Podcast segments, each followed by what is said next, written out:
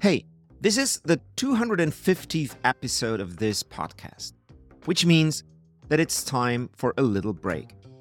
Today's episode is the last episode of season one, a season that lasted two and a half years. Not bad for a first season, don't you think? For the first time, this show is taking a summer break and will return with season two in September. It might be the perfect time for you to re listen some of the older episodes and reflect on how you apply the principles I discussed in these episodes to your own communication. Are you super focused in your communication? Is your story compelling? Is your pitch irresistible? Do you approach your audience with honesty, empathy, and trust? But it's also a great time for me to practice one of my core principles do less, but better. When you do less, you have more time to do it better. And that's what I'm going to aim for this summer.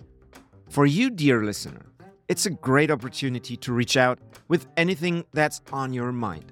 Tell me what you would like me to talk about in season two. What's a thing that you would like me to dig deeper on?